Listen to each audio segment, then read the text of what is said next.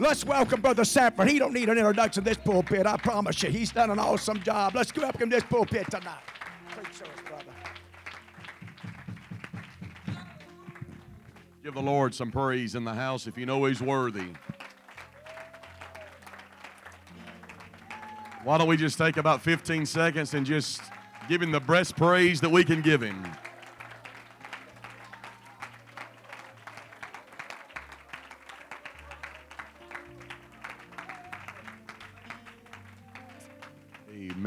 Many are glad to be in the house of the Lord? Aren't you glad to be in the presence of the Lord? Because in His presence there is fullness of joy. And if our world needs anything, in fact, our world needs a lot right now. But if there's one thing our world needs, it is a fresh baptism of joy. Because I understand that the joy of the Lord becomes my strength. Amen. So we get the strength from the joy that we find in His presence. Aren't you thankful to know that whenever you get into the presence of the Lord, whatever you have need of can be made available at that moment? And we are in the presence of the Lord tonight. And it's always an honor to be in His house among His people. And I never want to get used to being saved. I never want to church to become common. Just something I do every Sunday and Wednesday, revival, prayer meetings. I don't ever want it to become just routine where I don't reach out and grab a hold of something supernatural. Amen. Even, even the Lord had to tell Peter, uh, don't call those things common that I've touched and cleaned. I don't ever want this to become common to me. I don't ever want this to become just something I do. But I want it to be something that I am every single day of my life. Amen. And it's an honor to be back with you tonight and give honor to Brother and Sister Moore and also this great church family as well. And uh, I do feel something on my heart tonight. And in fact, uh, during the preliminaries this morning, Brother Moore just kind of made a passing statement. Uh, but the moment that he made that statement, I just kind of felt a, a confirmation in my spirit for what I needed to talk about tonight. And so I'm going to do my best to do that. But before we get into the sermon, I wonder if we can just lift our hands one more time very quickly. And I know that we've been here uh, for a while now, but let's just lift our hands one more time very quickly. And as our hands are lifted, why don't we earnestly ask the Lord to speak to our hearts, speak to our minds and our spirits.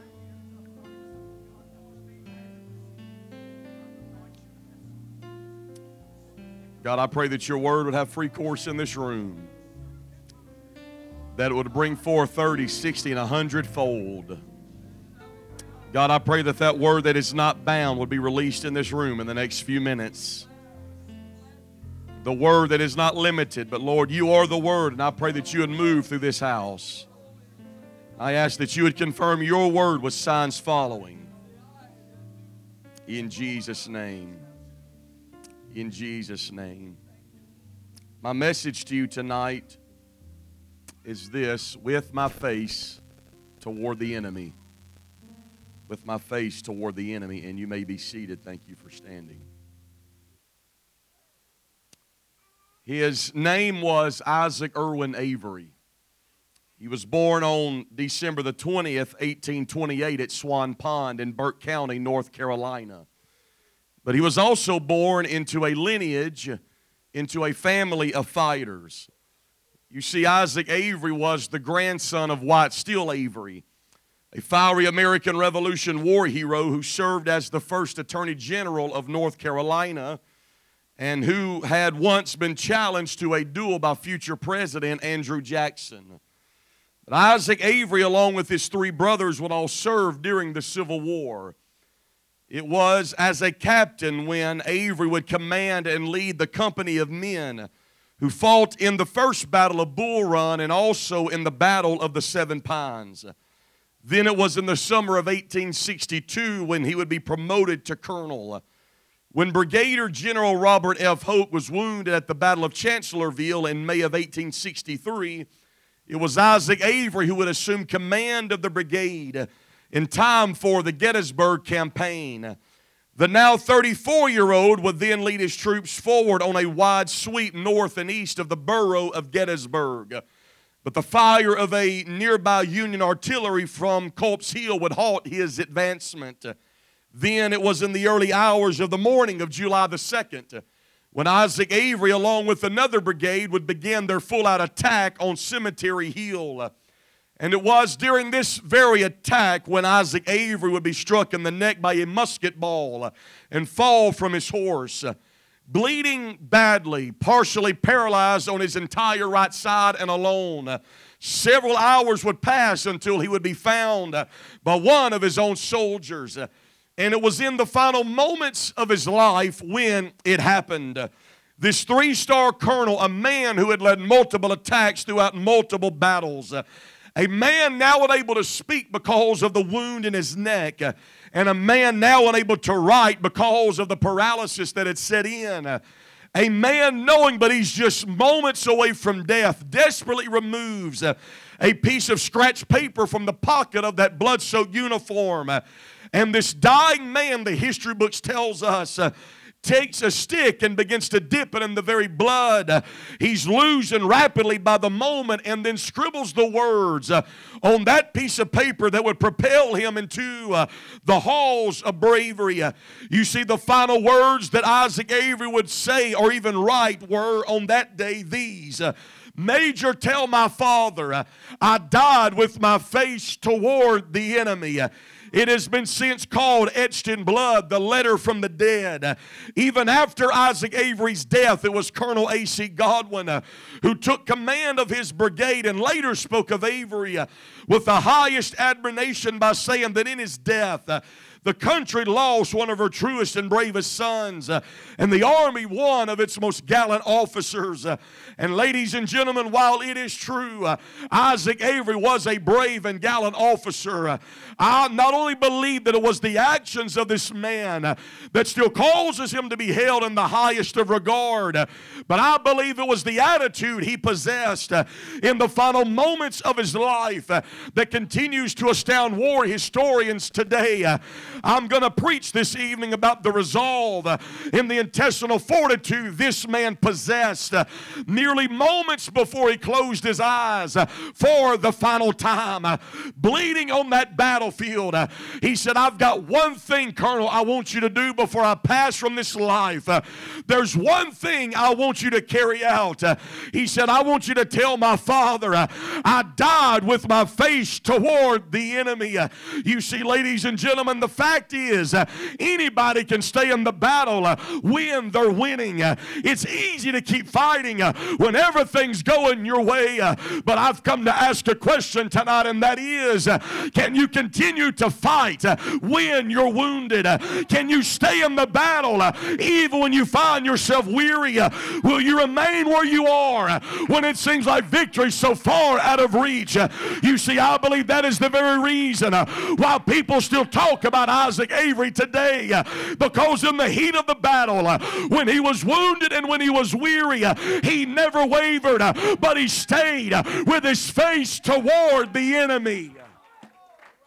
And so I've come to this service tonight uh, to preach about that attitude. Uh, I've come to preach about the mentality uh, and the spirit Isaac Avery possessed that day on the battlefield. I've come to reach back in time 160 uh, years and preach about the letter from the dead, something that was written by a dying man on the battlefield because I am convinced the very words he wrote that day should become the very words that are pressed within our spirit today uh, that we live with that mindset uh, every single day of our life. Uh, in fact, it should become the motto for how you and I live our life. Because here's reality there's going to be days when you're tired of fighting.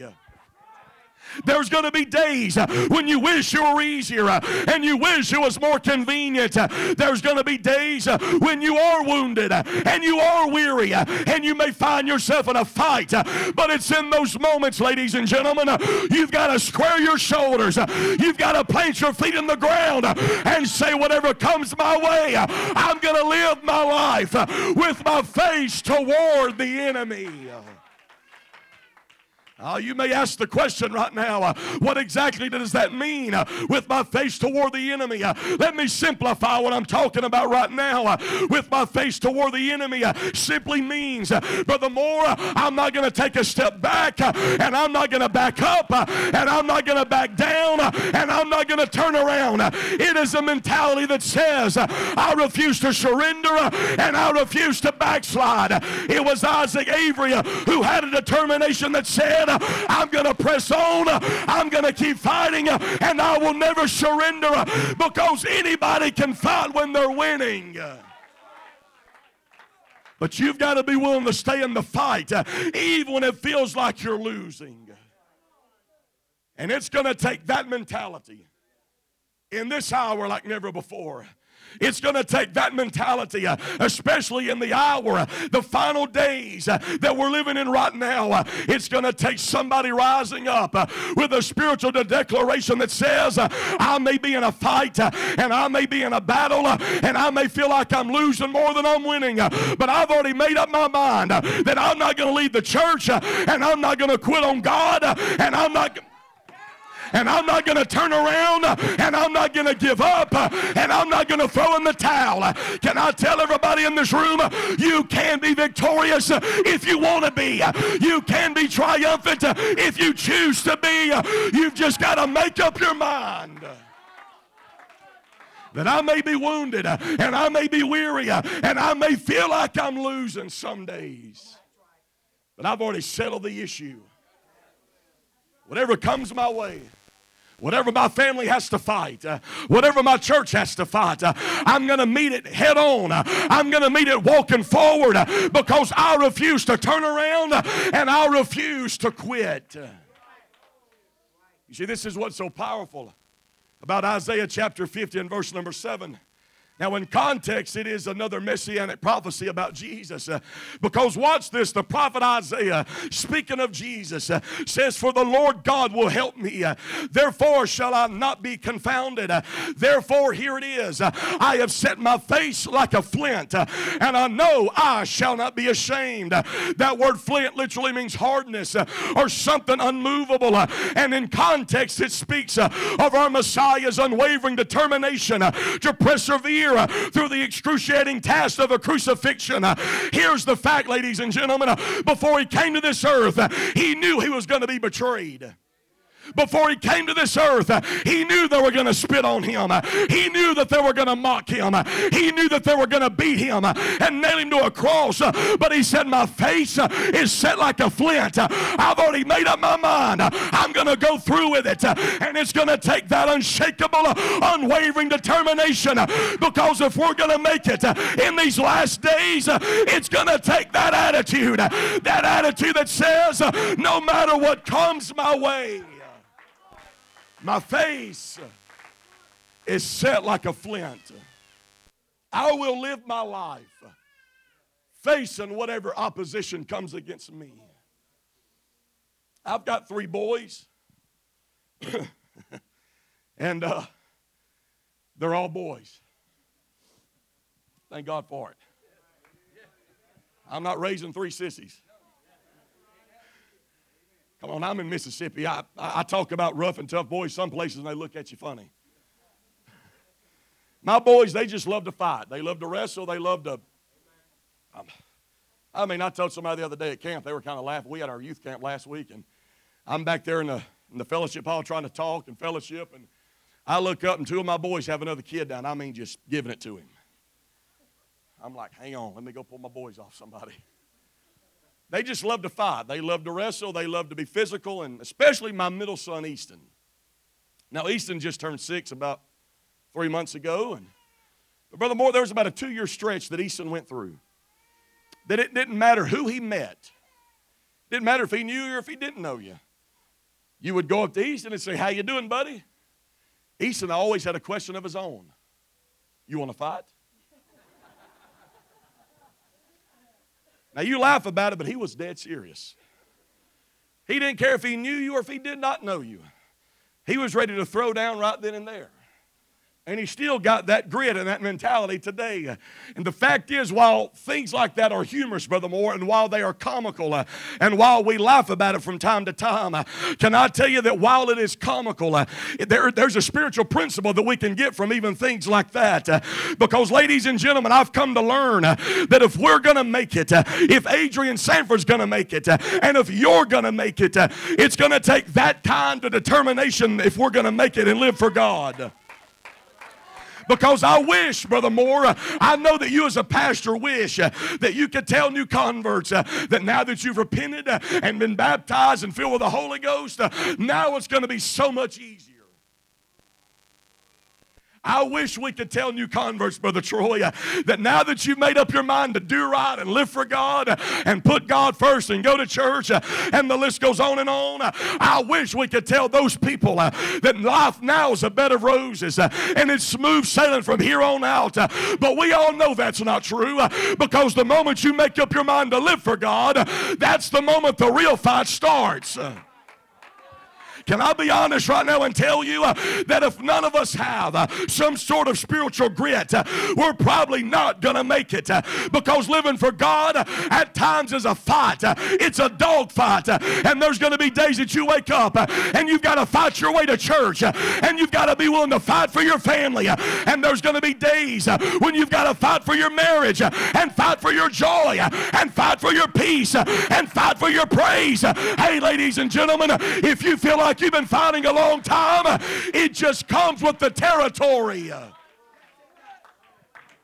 I hear people say all the time, well, ever since I come to God, it's been one fight after another. It's been one struggle after another. Can I tell you, ladies and gentlemen, what I tell them?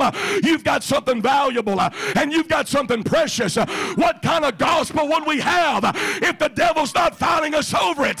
What kind of salvation would we have if hell let us have it and just live our life? But you better mark it down when you make up your mind to do right. That's when the enemy begins to put the pressure pressure on. We all know what it's like to find ourselves in spiritual warfare. And I preach right now because my Bible tells me in 2 Timothy 2 and 3 uh, that we are to endure hardness uh, as a good soldier of Jesus Christ. Uh, Brother Troy, that verse says uh, you've got to live with the mentality uh, that says you're going to have to go through some things uh, and you're going to have to go through some battles. And if hell knocks you down, just get back up and keep fighting. Take hell's best shot, get back up and get back in the fight. But whatever you do, don't stop fighting. It was God and God alone who tells us in Ephesians chapter 6 uh, to take unto you uh, the whole armor of God uh, that you may be able to withstand in the evil day. Uh, and having done all to stand, uh, stand therefore. Uh, your loins girt about with truth. you have the breastplate of righteousness. your feet are shod with the preparation of the gospel of peace. you've got the shield of faith, the helmet of salvation, and the sword of the Spirit. but did you notice what Paul said? he said, if you're going to be able to withstand in the evil day, you better be willing to dress yourself for battle. If you're going to stand and make it, conflict will come, opposition will show up. And he said, You better be willing to put on the entire armor of God, feet with the gospel loins girded about with truth, uh, the shield of faith, the helmet of salvation, breastplate of righteousness, uh, the sword of the Spirit. Uh, but here's what's amazing about the entire armor of God the armor that I just listed to you, the armor that Paul gives us in the Bible, only covers the front. And there is no armor for your back. Because I believe it was God's way of saying uh, that once you get in this thing, uh, I'm not going to take the time to cover your back. Uh, because once you make up your mind to live for God, there's no time to turn around and walk away. And God said, I'm not going to take the time to cover your back. I'm only going to cover your front because in this battle, in this kingdom, it's no time to turn around and walk away, but you've got to walk forward even if opposition meets you. This is why Second Corinthians tells us uh, about the weapons of our warfare. They're not carnal. Uh, don't forget it was in First Timothy uh, when Paul says, This charge uh, I commit unto thee, Timothy, uh, according to the prophecies uh, which went on before thee, that thou mightest war a good warfare. And then God says, in case you forget, I'm coming back five chapters later because in First Timothy 6, uh, I'm going to reiterate the fact that you've got to fight the good fight of faith, lay hold on eternal life. And to belabor the point, he comes back in the next epistle and says, No man warreth, entangleth himself with the affairs of this life, that he may please him who has called him to be a soldier. Time after time after time, the point is emphatically made in the Bible. God called us to fight. It's made numerous times in the Bible. If you're going to make it, you better be willing to come in contact with spiritual opposition from time to time and not back up. It's a revelation that we better get a hold of like never before. In fact, I'm convinced, Brother Moore, that's why some people never make it. Because it's a revelation they never get. They think once they come to church and make up their mind to live for God, everything's supposed to be easy. Well, why is this happening? I pay my tithes. I go to prayer meeting. I go to church work day. I go to revival services. I'm there every Sunday, Sunday night, and Wednesday. Why is this happening? Ladies and gentlemen, it's a revelation that we better nail down now more than ever before in these last days, especially in these last days. If we're going to make it, we better be willing to fight.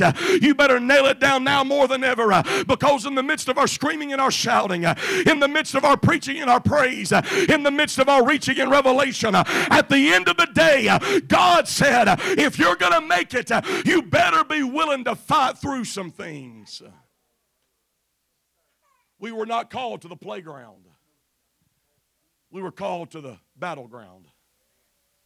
And I know we love those verses in Ecclesiastes when it says there's a time and purpose and a season to everything under the heaven. I know we love that verse that says there is a time of peace.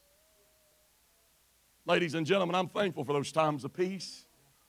Those times when I can kind of lay the sword down, take the helmet off, take the breastplate off, and just kind of rest. Even Jesus in the New Testament pulled his disciples away from the mission field and said, Come over here and rest a while. I'm thankful for those times of peace, but you better not stop reading your Bible. Because just as sure as there is a time of peace, there's also a time of war. Just as sure as there will be times when you can lay that sword down, there's also going to be times when you better be willing to pick that sword back up. I'm thankful for those peaceful times, but I've got to settle it now more than ever that there will be days when I find myself like Samson, surrounded by a thousand Philistines, surrounded by an enemy that wants to do nothing less than to take his life. But the Bible says Samson reaches down and picks up the jawbone of a donkey and begins to fight the enemy one at a time time. And by the time the story was over, he had slain them heaps upon heaps.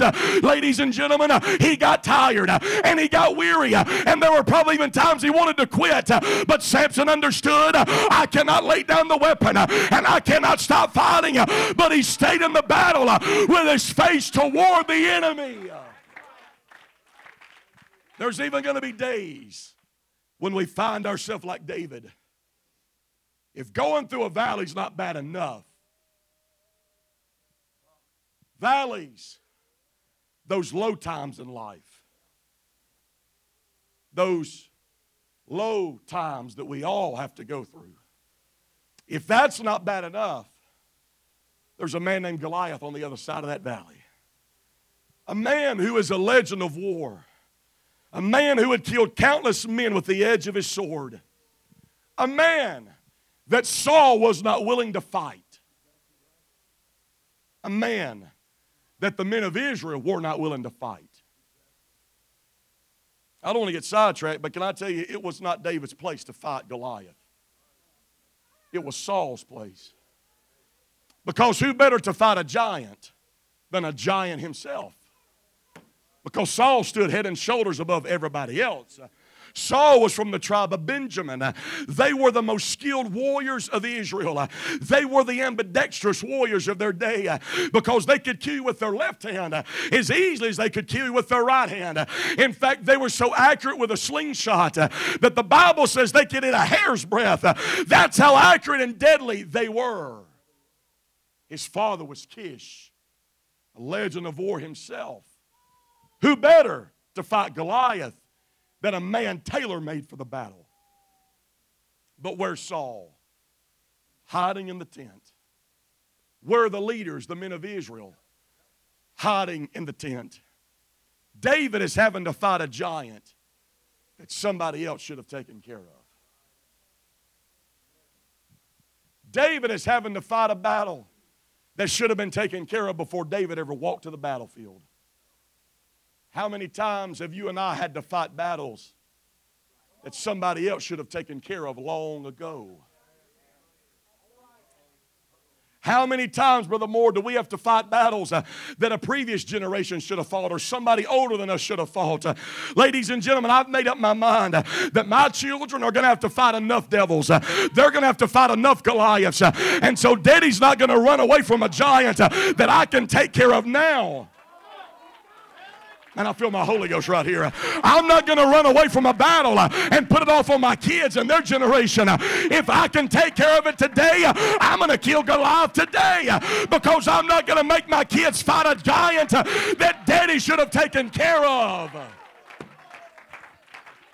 And so the men of Israel in a tent, uh, and Saul's in a tent. uh, But while everybody else was running away from the battle, uh, your Bible says David uh, ran to the battle. Uh, he ran to the valley uh, to meet Goliath because David was making a spiritual declaration.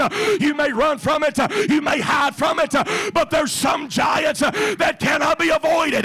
There's some battles you cannot run away from. There's some things you've got to take care of now. David is fighting a giant that nobody else wanted to fight. But David said, I'll fight him with my face toward the enemy. Can I tell you that we set ourselves up for failure if we think we're going to get to live for God without having to pick up a sword from time to time? Can I just preach what I feel tonight? See, I don't believe God chose David just because he was a singer, songwriter, musician.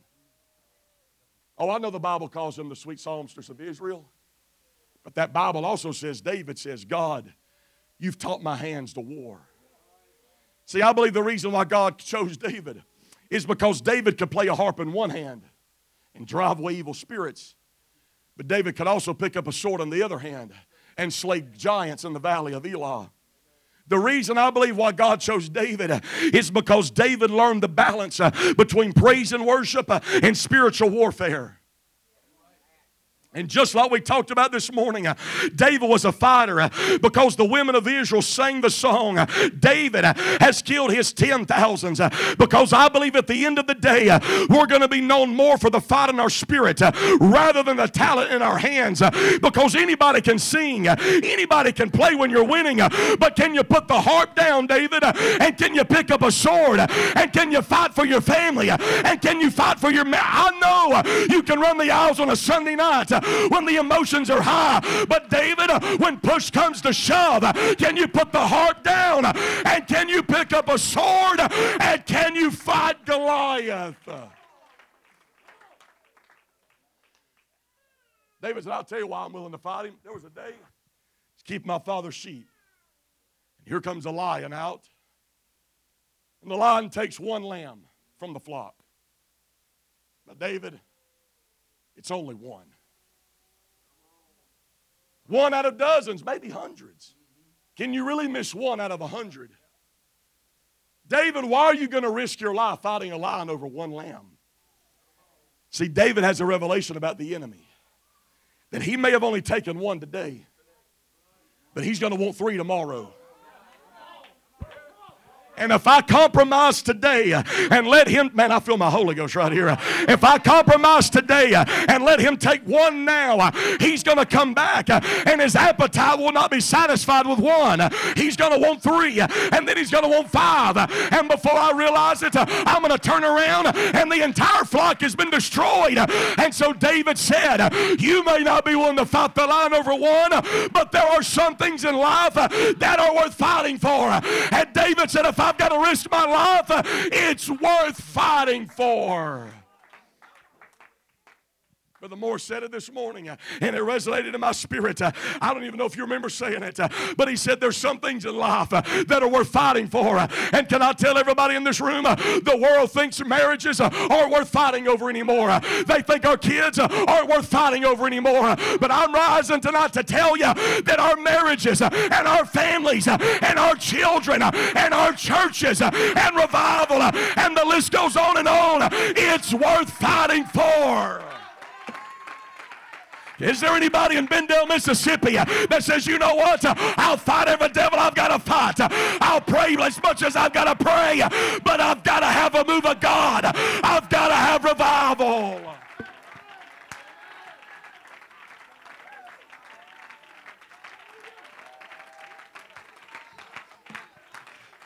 Come on, I've come to challenge some people in the house and tell you, thank God for praise and worship. I love it as much as anybody else, but there's some days you've got to put the harp down. And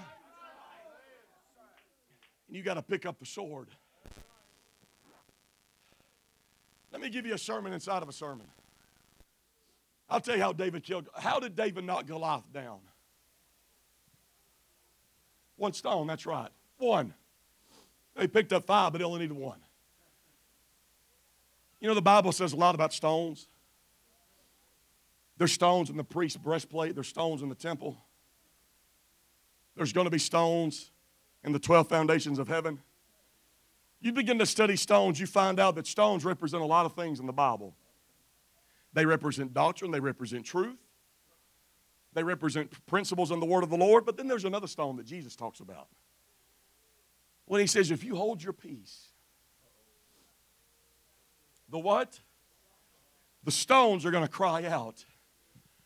I am convinced that the stone David knocked Goliath down with was a stone of praise. Because I'm not minimizing praise and worship. Understand my premise. It was a stone of praise that knocked Goliath down. See, this is why we have praise and worship before the preaching. Because do you know what you're doing while you're giving God praise and worship? You're knocking giants down. You're knocking Goliath down.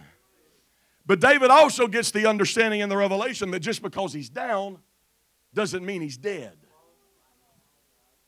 And if I walk away now, he's going to eventually get back up off the ground. And now I've got to deal with a half dead giant.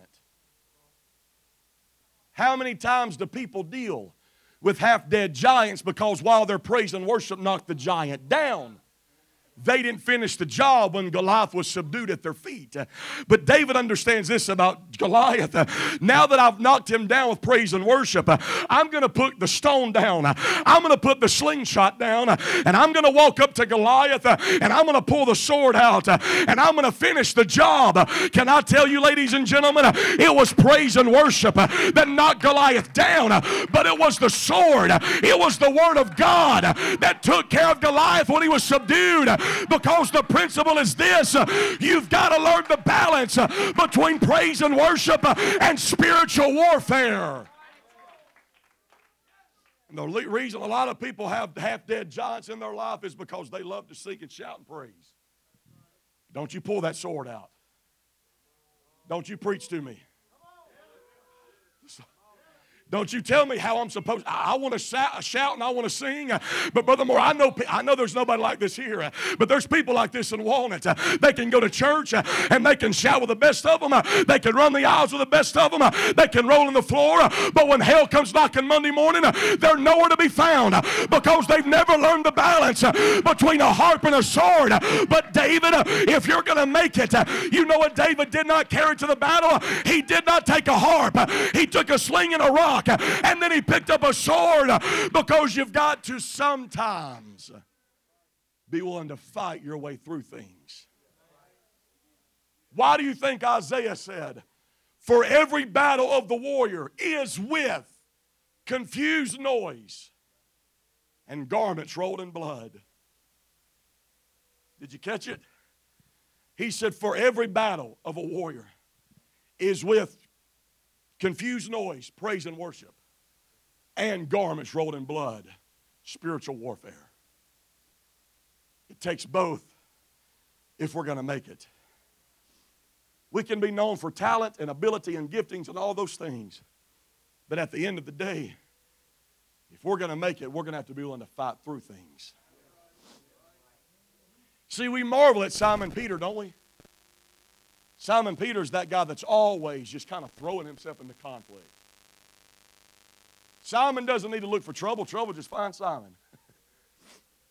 Simon's the guy that when Jesus begins to tell his disciples of all the things he's got to go through, boy, Simon's ready to fight the entire Roman government. Lord, I'll kill them all before they do it to you. And Jesus says, Simon, you'll run out of time before you run out of Roman soldiers. But Simon's just got that attitude, that mentality that says, Lord, I'll fight with you. Everybody else can walk away, but I'll be here.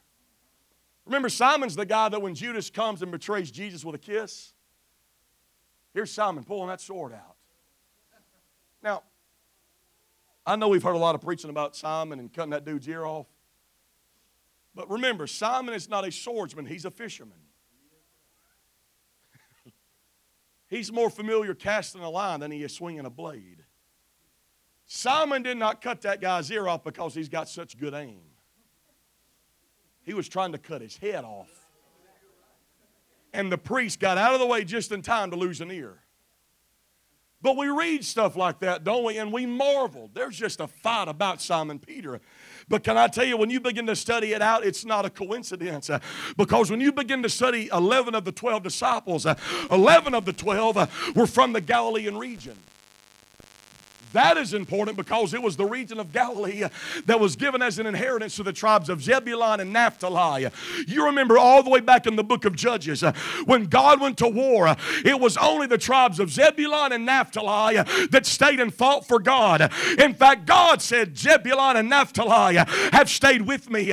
They jeoparded their lives even unto death. All the other tribes ran away. All the other tribes put their sword down and fled. But God said it was only Zebulun and Naphtali and so God looks at those two tribes uh, and says, I'm giving you the region of Galilee as an inheritance. So could it be? That when God, robed as the man Jesus, walks the earth and begins to look for men, when he begins to look for men that are going to peddle the gospel and carry the message, he said, Brother Troy, I'm going to Galilee for one reason. That's where the fighters are, that's where the fighters come from. Can I tell this congregation that the early church was built on the backs of 11 men who were not scared of conflict, who was not scared of opposition? The reason why the New Testament church was built and successful is because there were were 11 men that said, I'll pray more if I got to pray more. I'll fast more if I've got to fast more. I'll fight any devil I've got to fight. But we've got to have a church. And can I tell everybody in this room, the principle remains the same. If we're going to have revival today, it's going to take the same mentality. It says, whatever comes our way, whatever opposition we've got to deal with, we'll fight through it. What's even more amazing is only one out of the 12 did not come from Galilee. His name was Judas. And Judas was the one that threw in the towel when the pressure got hot. Can I tell everybody in this room? If we're going to make it, if we're going to have revival, it's going to take individuals saying, you know what? Brother Moore, I'll stand right shoulder to shoulder with you and I'll fight. We've got to be willing to fight with our leadership uh, and fight with our brothers and sisters, uh, not each other, uh, but we've got to fight with them shoulder to shoulder and say, we're in this thing together. Because this is not a physical battle, it is a spiritual battle. That's why Paul said, We wrestle not against flesh and blood, but against principalities and powers. I'm preaching to people in this house. I'm preaching to a church of people. You have not gotten to where you are in God without a fight. None of us in this room, whether you've been in church five minutes or 50 years, you have not gotten to where you are in God without some sort of opposition and conflict. And I'm preaching to people in this room today. Uh, we all are in a fight. Uh, we all are in a battle. Uh, we all sometimes wake up weary. Uh, and there's days that we're battle worn. Uh, and we seem sometimes it feels like it's always something else. Uh, I get over this and here comes that. I get over that and here comes this. I know we're tired. I know we're weary. but I've come with good news to tell this congregation that while we may be in a fight, you hear me right now, the fight has already been fixed. I know we're in a war, Brother Troy, but the war has already been predetermined. Can I tell everybody in this room? The church will be triumphant. The church is not going to survive in the last days. the church is going to thrive in the last days. you think God's going to come back after a church anything less than what He left? you're sadly mistaken. but the church is going to thrive and the church is going to have revival and we're going to keep baptizing people, uh, and we're going to keep seeing people get the Holy Ghost, uh, and we're going to keep seeing people restored uh, and backsliders come back. The battle's already been won, it's already been predetermined. When the dust settles, the church is still going to be standing. I've read the back of the book. Anybody ever heard that? And that's true. We can read the last book, Revelation, and the Bible tells us the dragon is cast down. Can I tell you, God is so God that God did not wait until the last book to tell us we win. God tells us in the first book we win. In fact, it only takes God three chapters into the Bible to spoil everything. The serpent beguiles Adam and Eve, right? They eat of the fruit. God begins to pass out curses. Adam, you're going to know, you're going to earn your wages by the sweat of your brow. Eve, you're going to know the pain of childbirth. But then he looks at the serpent and he said, Because you've done this, you're cursed above all cattle of the field, above every beast of the field. Upon thy belly you're going to go. And watch this, you're going to eat the dust all the days of your life. God looks at the devil and says, Your diet is going to be dust. Isn't that amazing? Because we as humanity were made from the dust of the earth. And we as humanity, made from the dust of the earth, uh, God looks at the devil and says, You're going to eat the dust of the earth. Uh, that's why from that moment until now, uh, you and I have been fighting and wrestling with an adversary uh, because he's wanting to feed on us, uh, he's wanting to devour us. Uh, his diet is the dust of the earth. But here comes the glimmer of hope. Here comes the crushing promise. But God said, I'm going to put enmity between you and the woman and between thy seed and her seed. You may bruise his heel, but that heel is going to crush your head from the very beginning. Three chapters into your Bible, God spoils everything. The church is going to win. The church is going to be triumphant. The church is going to be standing. You trace church history all through the ages. And Jesus said, The gates of hell shall not prevail against the church. From the garden all the way to Revelation, there's been adversaries and there's been opposition, but the church still marches on. In fact, God is not going to have a wrestling match with the devil in the end. In fact, God's not even going to do the dirty work himself. He's going to send one angel with one chain. And that angel with one chain is going to bind that devil and throw him into a bottomless pit for a thousand years. My point is, if an angel without the Holy Ghost can do that, what can a church full of people that have the Holy Ghost do?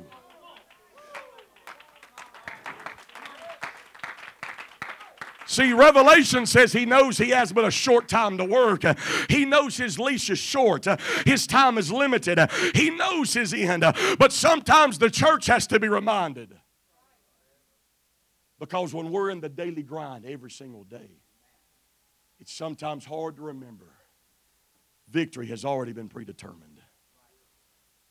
Because while the fight is already fixed, hear me right now, we're going to round this out. While the fight is fixed in our favor, you have to stay in the fight to win.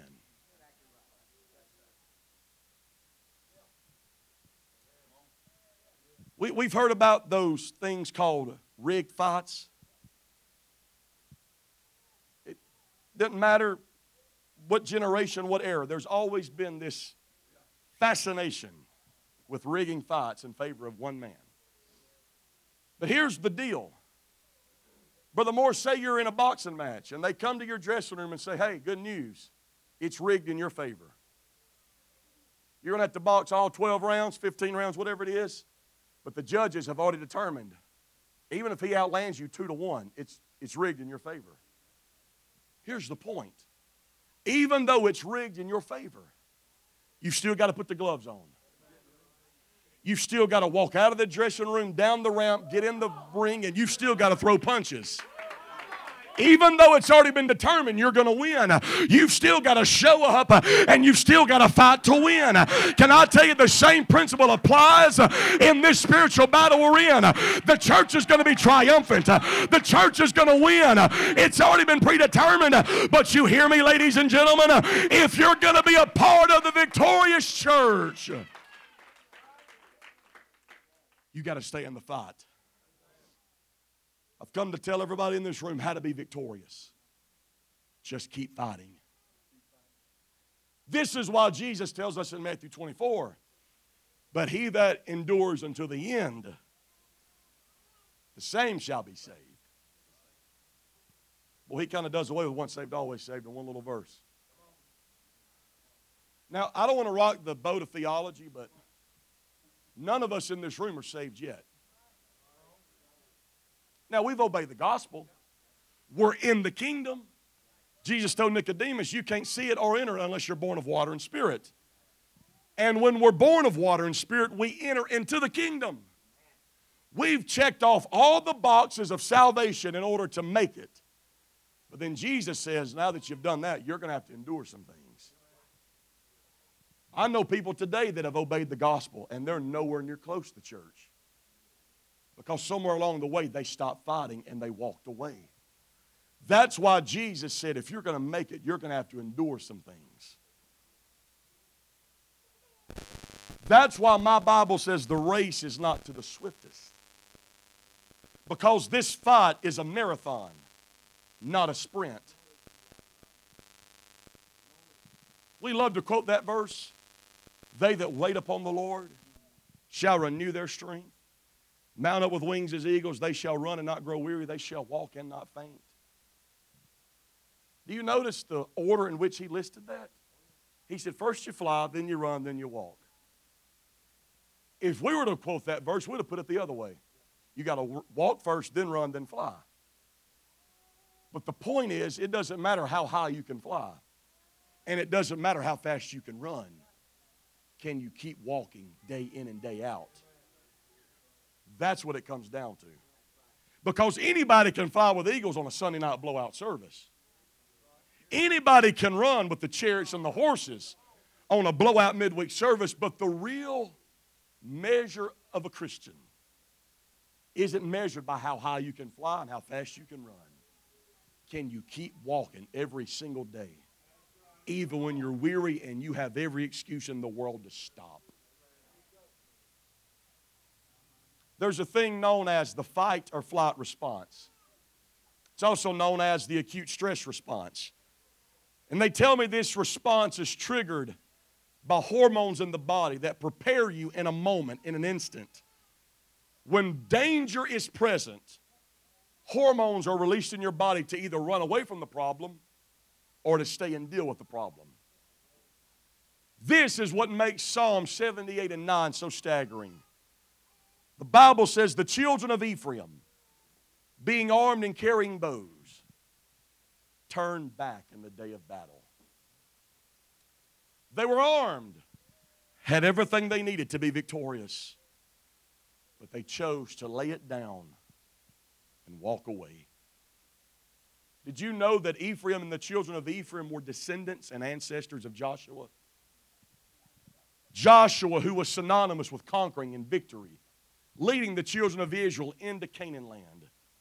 It was in their blood to be victorious, it was a part of who they were. But they still chose to walk away. Can I tell everybody in this room that just like the children of Ephraim, we too are armed and have everything we need to make it.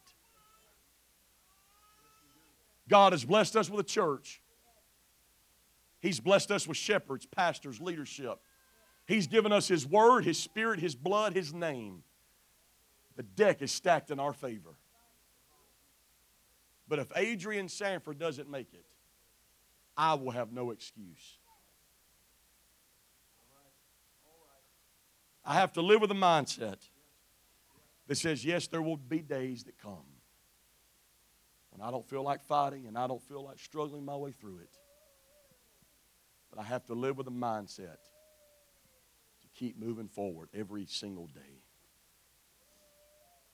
As they come to the piano this evening, if they would like, John chapter 6 is a very fascinating chapter in context. Because to understand what's going on in John 6, you have to be reminded that many times Jesus would do miracle signs and wonders. And because of the miracle ministry of Jesus, he would always gain a large crowd of people. And then he would take advantage of having all those people by beginning to preach and teach to them principles concerning the kingdom. So it was in John chapter 6. There is a crowd of people around Jesus, but now Jesus transitions from the miracle ministry and he begins to teach and preach. And when Jesus lowers the boom of reality and tells them that there's going to be days when there are no miracle signs and wonders, when he begins to tell them, like you said earlier, there's going to be days when you don't walk by feeling, you have to walk by faith. When he begins to tell them that there's going to come days of opposition and days of hardness, days of difficulty, John chapter 6 and verse 66. John 6 6 6 says, From that time, many of his disciples went back and walked no more with him. When they heard it's not always going to be easy, they said, I'm done with it. Then said Jesus unto the twelve, Will you also go away? Then Simon Peter that fighter looked back at Jesus and said, I don't care who leaves, I don't care who walks away. It may stun me when some people walk away from church and truth.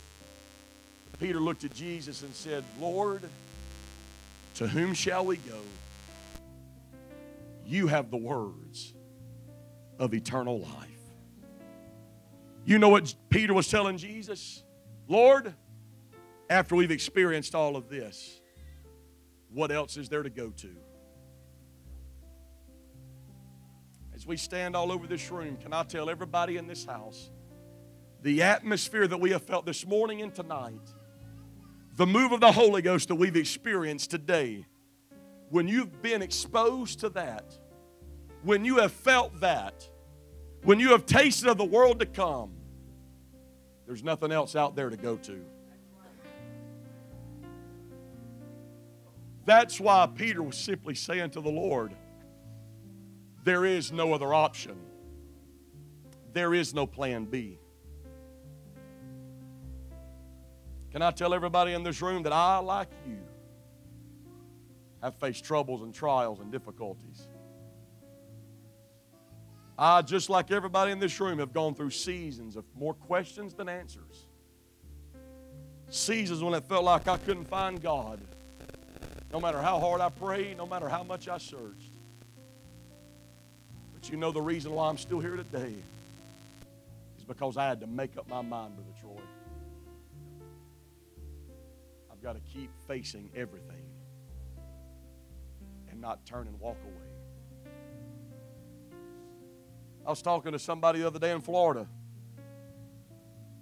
I told that young man, Brother Moore, I said, You're going to have every excuse in the world to quit. I said, You're going to have it. If you want to find one, you can find one.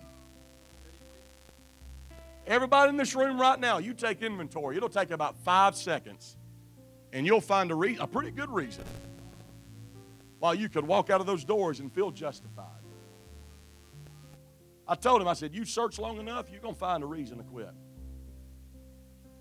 I said, But if there's one word that should not be in your vocabulary, the word quit should never come out of your lips. This is why, and, and we're living in a generation that just quits when stuff gets hard.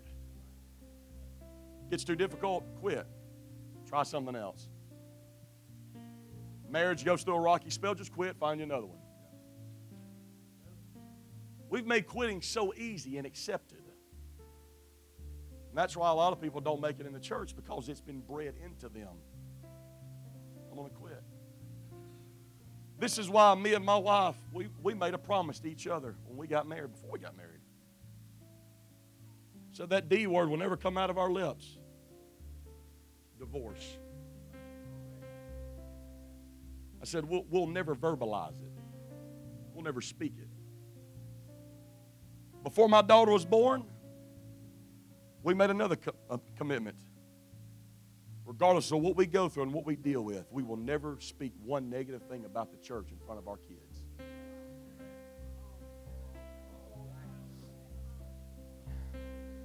I said, I don't care if we feel justified.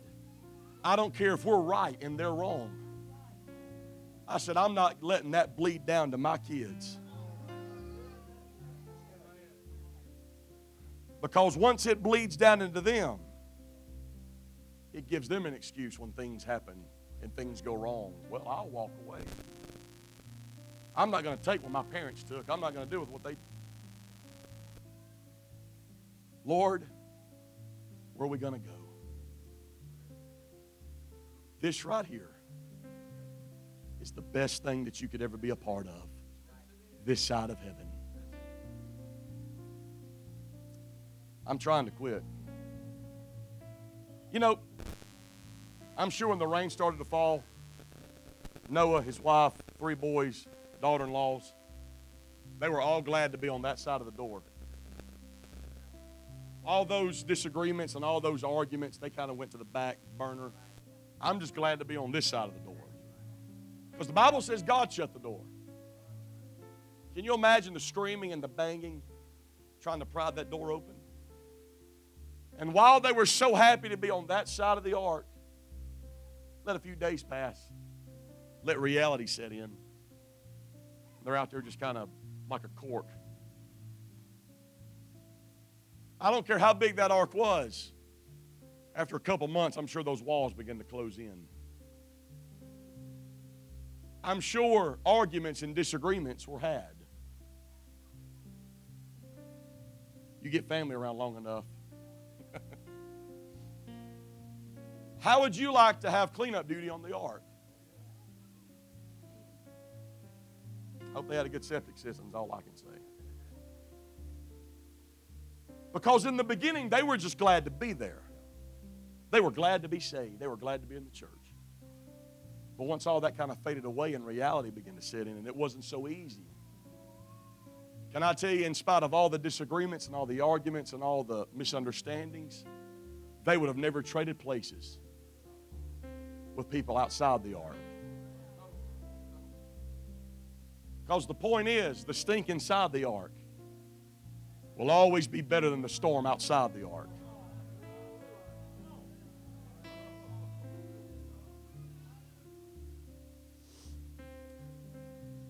Why don't we lift our hands right now all over this house?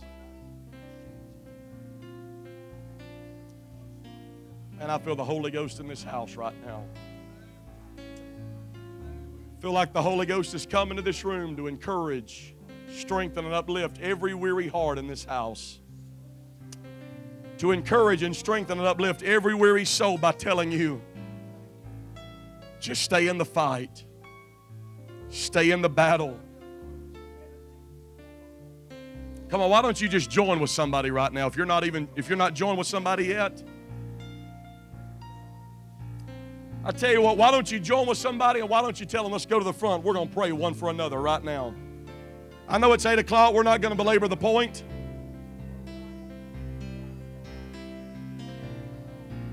I tell you what, why don't you, as you join with somebody, I want you to hear me. Before you start praying with each other, I want you to look at them and tell them you're going to make it. I know that's simplistic, but you don't know who needs to hear that in this house right now. You don't know the thoughts that they've been having the last few days. Come on, why don't you speak that word of encouragement to somebody and tell them you're going to make it?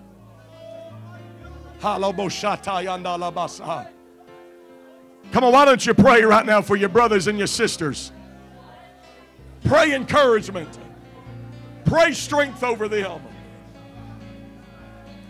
Come on, Jesus' name, church. The fight's going to be worth it. The fight's going to be worth it. Stay in the battle. Just keep fighting.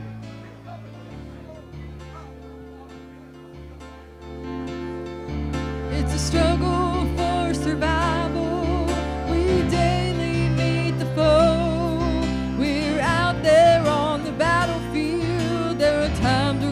gonna alone. That's when we reach for our holy armor. Take out our shield of faith.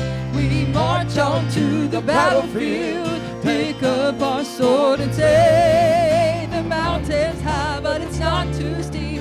The battle is rough, but I'm not too weak. I won't turn back, no. I won't turn back. The road is hot, but it's not too long. The enemy is near, but he's not too strong. I won't turn back, no. No. I won't turn back. The mountain's high, but it's not too steep. The battle is rough, but I'm not too weak. I won't turn back, no. I won't turn back. The road is hot, but it's not too long. The enemy is near, but he's not too strong. I won't turn back, no, no. I won't turn back. It's a struggle for survival. Each day we meet the foe. We're out there on the battlefield. There are times we're gonna stand alone. That's when I reach for a holy armor. Take out our shield of faith. And I march on to the battlefield. I pull out our sword and say, The mountain's high, but it's not too steep. The battle is rough, but I'm not too weak. And I won't turn back, no.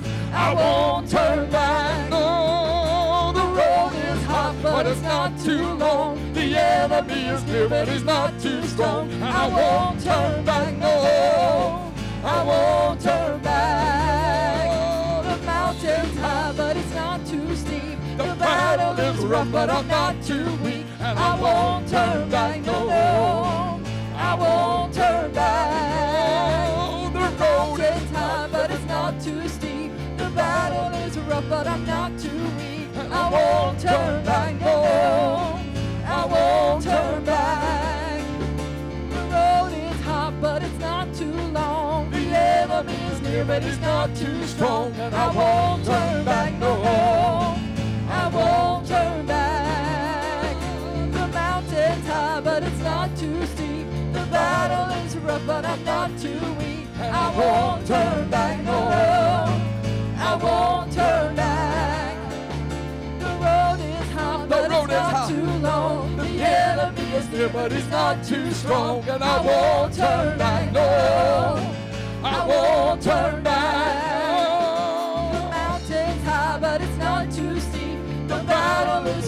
I'm not too weak. I won't turn back, no. I won't turn back. The road is hot, but it's not too long. The enemy is near, but he's not too strong. I won't turn back,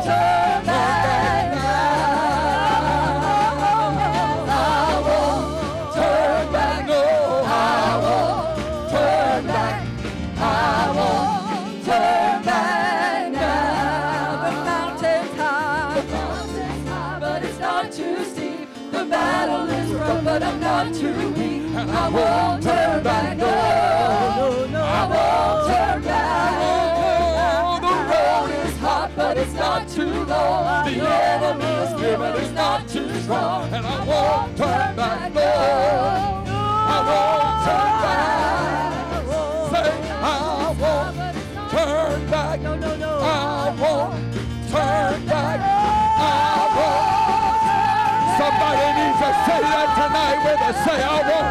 I won't. I'm going to face the enemy head on.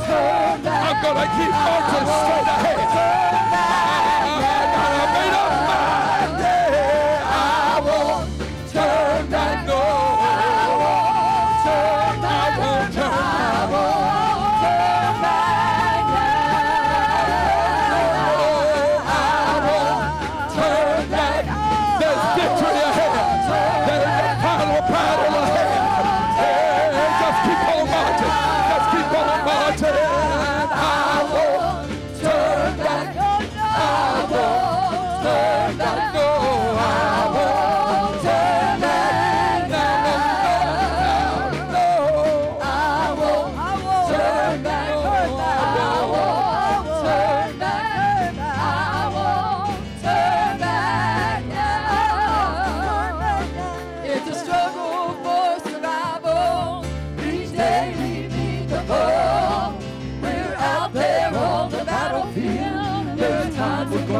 alone. That's when I reach For the holy armor, take out our shield of faith.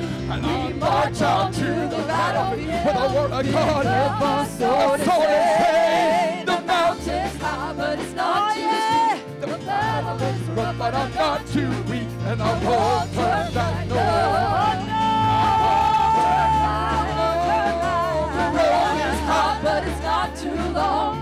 The enemy's near, but he's not too strong. I won't turn back. No, I won't turn back. mountains high. The mountain's high, but it's not too steep. The battle is rough, but I'm not too weak. And I won't turn back. No, I won't turn back. Oh, the road is hot, but it's not too long. The enemy is near, but he's not too strong. I won't turn back. No, I won't, I won't turn back.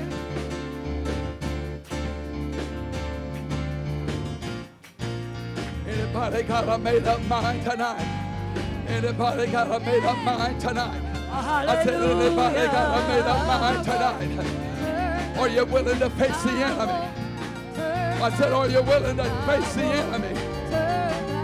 Ah, will you say it with us?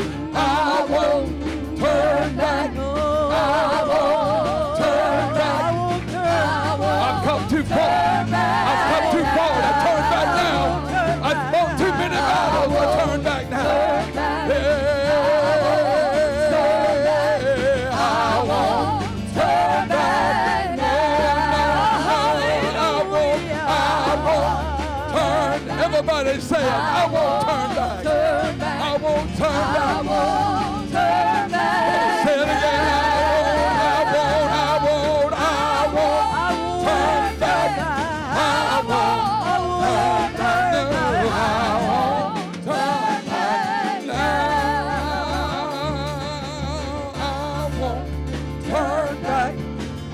Oh, I won't turn back, oh, I won't turn back now. The mountain's high, but it's not too steep. The battle is rough, but I'm not too weak. I won't turn back, no. I won't turn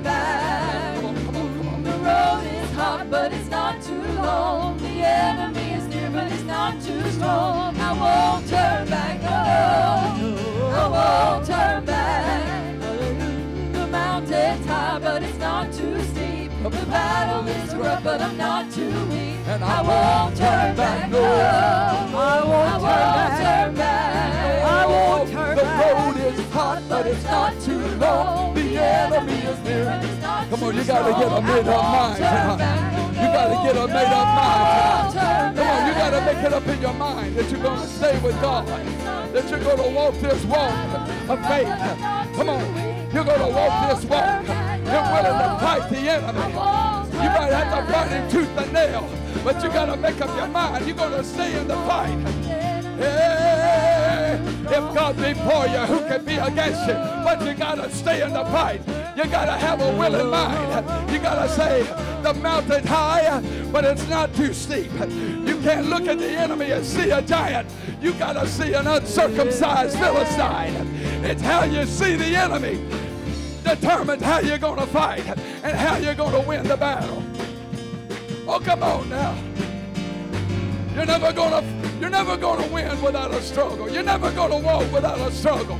Whether you're in the church or out of the church, you're gonna face some of the same things. You might as well face them with God on your side. You gotta say, I won't turn back. It's a struggle for survival. Each day we meet the foe. We're out there on the battlefield. And we're always in a struggle. Are you gonna fight? Come on, are you gonna fight? Everybody say it with us again. Say, I won't. I won't turn back. I won't turn back. I won't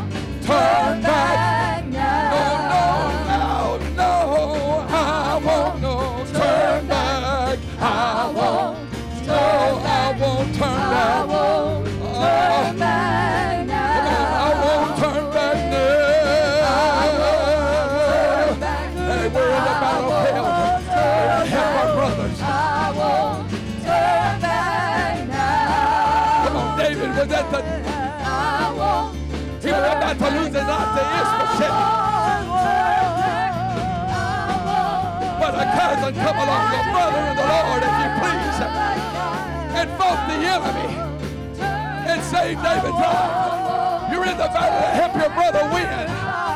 Come on, we got to help each other. Yeah, I won't turn back. I won't,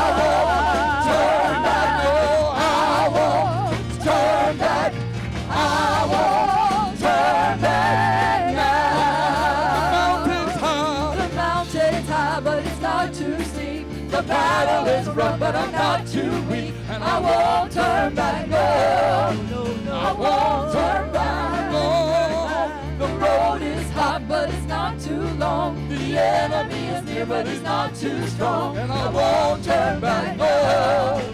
I won't turn back.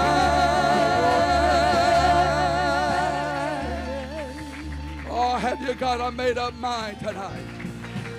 Thank you, Brother Sanford. Thank you, Brother Sanford. Come on, have you got a made up mind? Hey, are you going to praise God with one hand and fight the enemy with the other? Pastor Moore's coming right now. Hallelujah. We got to stay in the fight. We just got to stay in the fight and let God fight the Lord bless you. You may be seated. Let God fight the Praise God. We got something worth fighting for. Is there not a cause? Amen. That's what David understood. There is a cause and a reason to fight. We're fighting not only for our eternity and souls, but we're fighting for our loved ones and friends and neighbors and children, our community and all around us. God bless you tonight. Love and appreciate you. Brother Sanford's going to be back with us Wednesday night. Have we thoroughly enjoyed the ministry and preaching of Brother Sanford today? I'm telling you what, he has fed our souls and put the Word of God into our hearts and minds tonight. I'm telling you, he has done an outstanding job in ministering unto us just straight out of the Word of God. And that's what we need. We're going to make that stand, if we're going to put up that fight, we got to know what we're fighting for and who we're fighting for. Amen. I'm glad I know what side to be on. Amen. Thank God for this good apostolic doctrine and preaching and teaching in the house of the Lord tonight. Love you and appreciate you. Birthdays. Got any birthdays? All right. Sister Judy. All right. Praise God. Hallelujah. Boy, if you was, you know, if you was that 16, you get all the money, wouldn't you? oh, wait a minute. Look at him. Here comes some more. Oh, we forgot some. Hey, y'all gotta y'all gotta back up.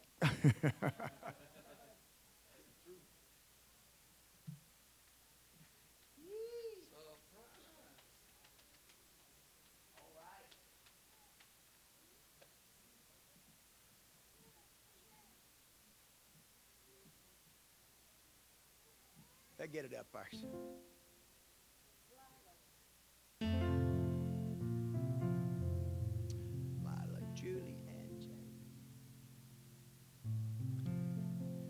They do a good job. We're waiting on the name to get on the screen. Everybody wants their name on the screen. Hey, I don't blame them. Ah, we want it written down in the Lamb's Book of Life. Amen. Let's sing happy birthday to them.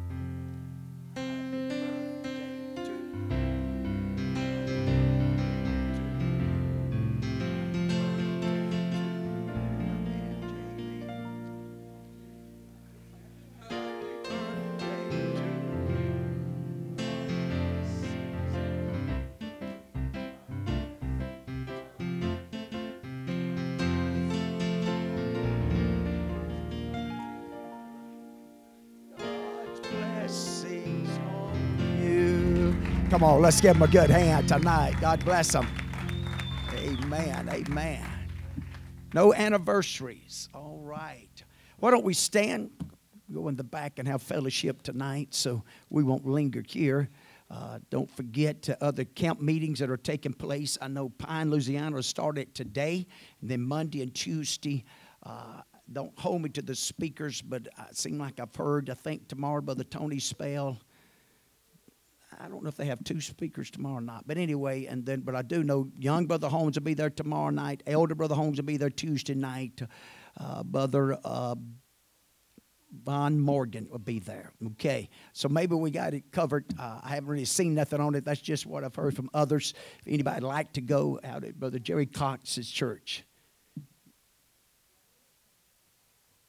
Ladies Fun Night Tuesday night. Ladies Fun Night Tuesday night. So don't forget about that. 7 o'clock.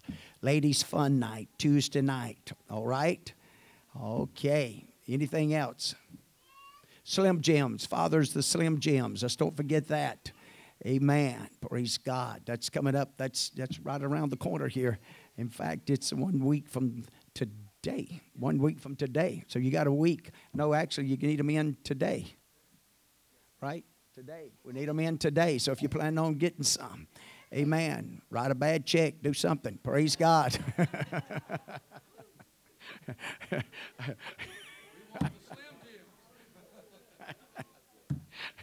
Trust your Heavenly Father to help you cover it. Amen. He'll help us. you know what I'm saying. All right. Let's ask God to bless the fellowship and food. Lord, we love you today and appreciate you. So good. So thankful for your goodness and grace and mercy. The Word of God, the power of the Holy Ghost. God, I ask you to reach down, touch each and all that's in this house tonight. Touch the fellowship. Bless the hands that prepared it. In Jesus' name we pray. Amen. God bless you.